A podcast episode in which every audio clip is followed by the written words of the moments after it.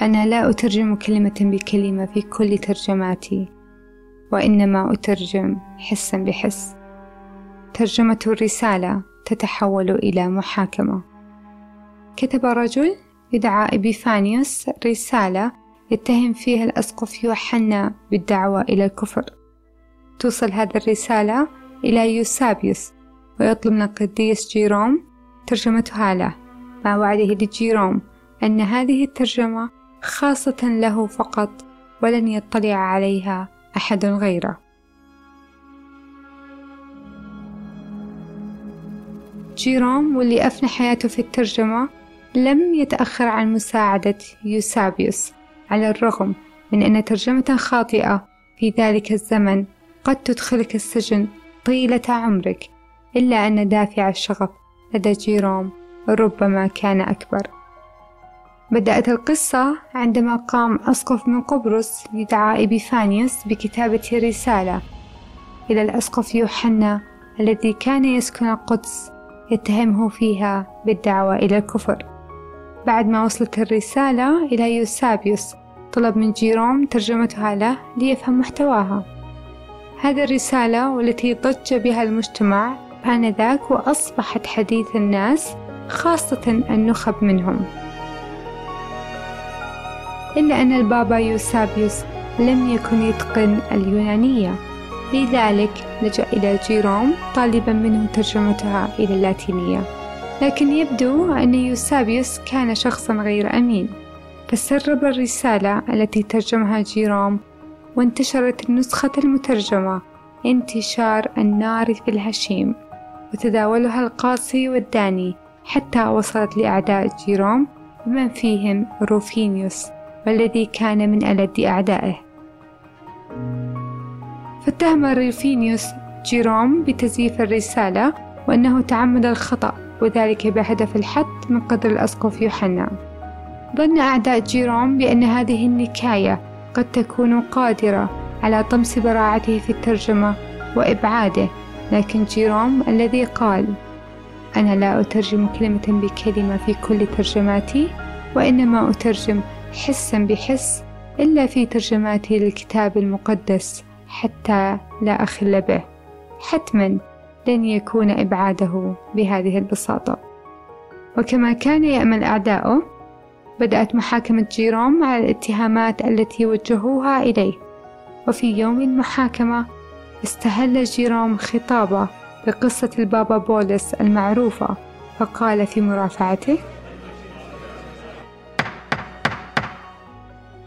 لقد ابتسم البابا بولس خلال محاكمته مرتين حينما وقف أمام الملك اغريباس الأول. وردا على الاتهامات التي وجهت إليه ابتسم مرتين. مرة لثقته في براءته والأخرى لبطلان الاتهامات الموجهة إليه. أنا كذلك سيدي. أنا محظوظا جدا لأنك ستستمع لمرافعتي ودفاعي عن نفسي بأذنيك وتحكم بما أوتيت من الحكمة والثقافة والعلم. فلقد اتهموني بتزييف رسالة ترجمتها من اليونانية إلى اللاتينية وادعوا أن ترجمتي لها ترجمة خاطئة. أوضح لكم سيدي في بداية الأمر قبل حوالي عامين أرسل البابا ايبافانيوس رسالة إلى الأسقف يوحنا في القدس. وفي هذه الرسالة يوبخ البابا إيبفانيوس الأسقف يوحنا على بعض مبادئ العقيدة التي يدعو إليها ويحثه في الرسالة على التوبة والتوقف عن نشر هذه الأمور. وانتشرت نسخ من هذه الرسالة كالنار في الهشيم في جميع أنحاء فلسطين نظرا لبلاغتها وسلامة منطقها على ما يبدو. وكان هنالك في أحد أديرة الرهبان رجل بأي حال من الأحوال مجهول فلم يسمع به أحدا ولن يعرف حتى لو كان ثاني اثنين.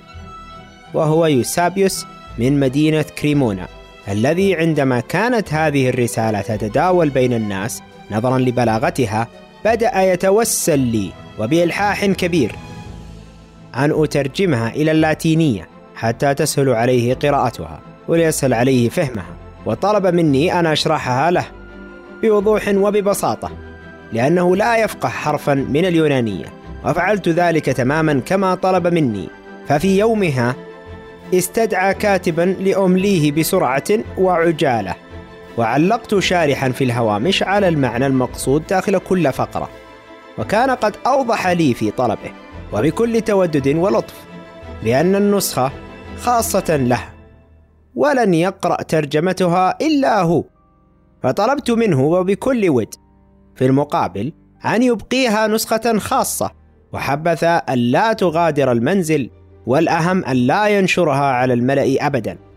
ومرت ثمانية عشر شهرا على هذا النحو. قبل أن تنتشر هذه الترجمة من مكتبه وصولا إلى القدس. فقد أثبت يوسابيوس هذا الراهب المخادع بأنه محتال. فإما نشرها بمقابل رشوة كما تشير الدلائل أو بدافع سوء نية لا مبرر لها ليظهر كمن يكافح مفسده ولكن بلا جدوى فهو نشرها ليجادل ويثير البلبلة. وحين سألته عما حصل وليدافع عن نفسه يدعي في قوله بأن شخصا آخر نهب مكتبه واستولى على الرسالة ولكنه بفعلته هذه منح خصومي فرصة للعواء ضدي. فاتهموني أنني قمت بترجمة خاطئة ولم أتبع المعتاد وهو أن أترجم كلمة بكلمة بكل تأكيد. أنا أشكك في ذلك. ولكن قبل أن أتحدث عن الترجمة دعوني أسألكم يا من تتهموني من أين حصلتم على هذه الرسالة؟ كيف لنا أن نحافظ على الرسائل والمستندات في مكاتبنا ومنازلنا دون أن يسرقها أحد وتنشر هكذا بدون أخذ الإذن منا؟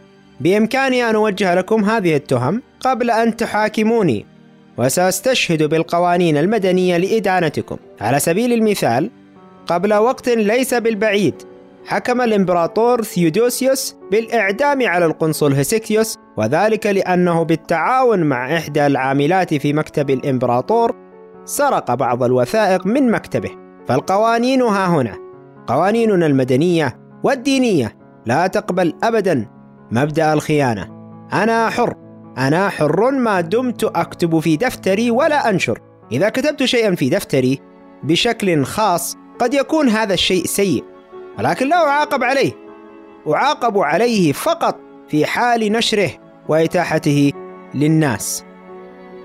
فنظر إلى من اتهمه وقال له أنت تتهمني باتهامات أنت فيك أكثر منها. يتهمك البعض بالكفر والبعض الآخر بالانحراف. ولكنك صامت لا تجرؤ على التحدث أو الدفاع عن نفسك. ولكني لا أقبل اتهامي ابدا. أنا أعترف أنني أعدت صياغة الرسالة. لتفهمها فليس كل الكلمات تحمل نفس المعنى. فأنا لا أترجم كلمة بكلمة في كل ترجماتي. إنما أترجم حسا بحس. ولا أخجل أن أقول بأن الرهبان الذين يترجمون بهذه الطريقة كلمة بكلمة كما يفعل المترجمون السبعون والإنجيليون في ترجمتهم للكتب المقدسة. فعند ترجمة كلمة مكان كلمة أخرى يغيب المعنى الحقيقي يغيب المعنى المقصود.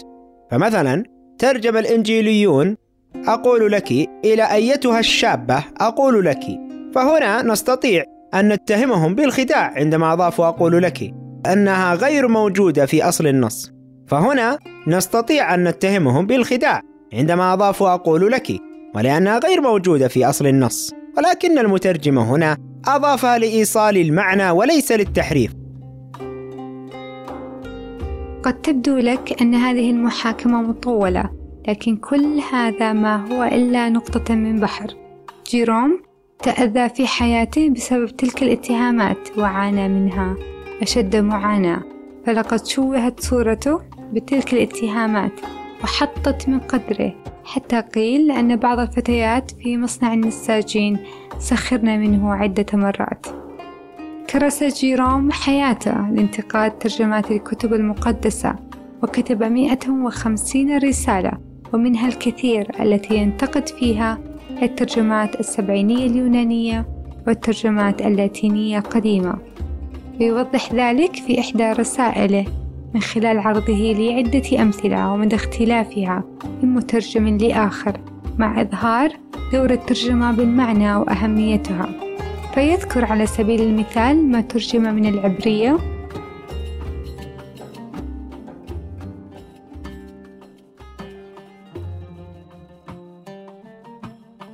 حيث أن الأصل هو سينظرون إليه الذين طعنوه.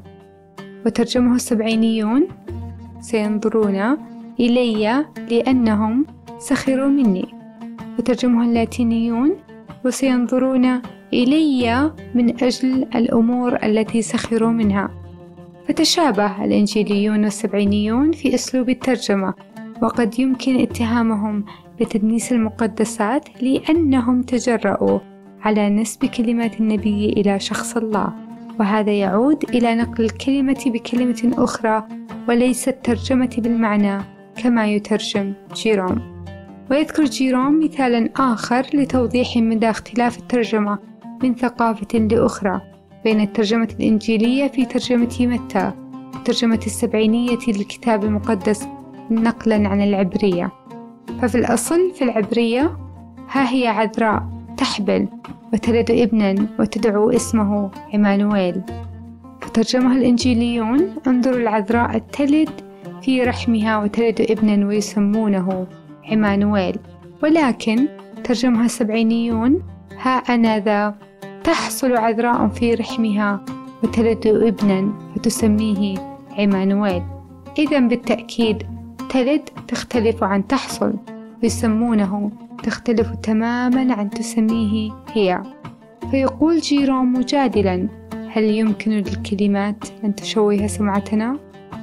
وفي نهاية مرافعته يقول جيروم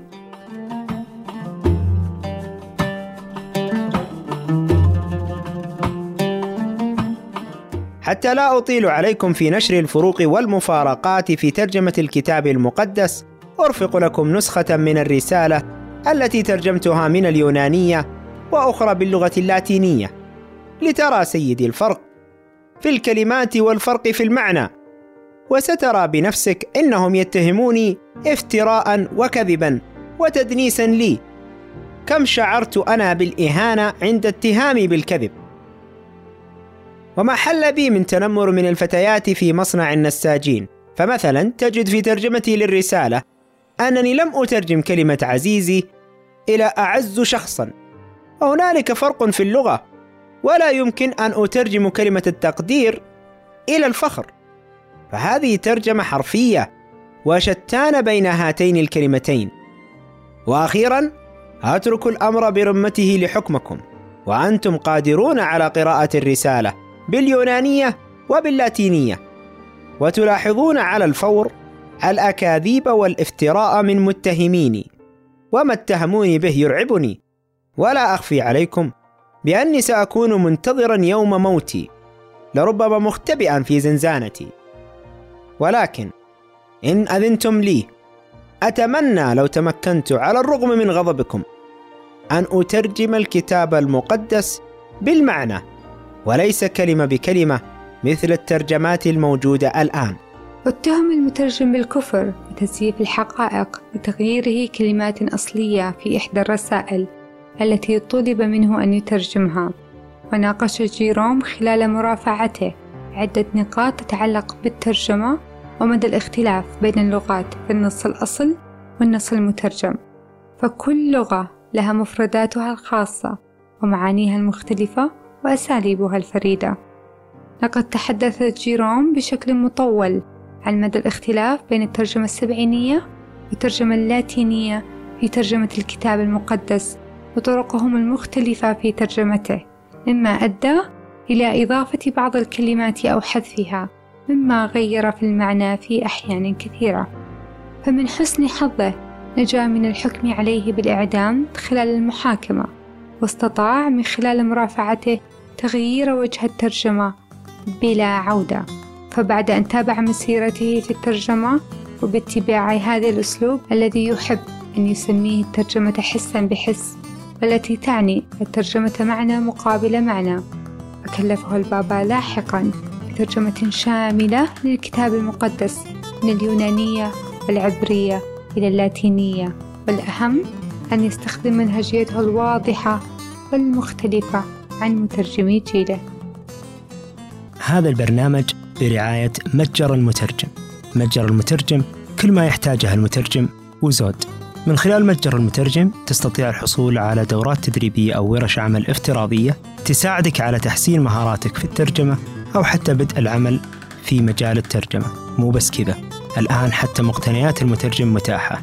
مقتنيات تحسسك بانتمائك لهذه المنظومة الرائعة مثل التيشيرتات وغيرها.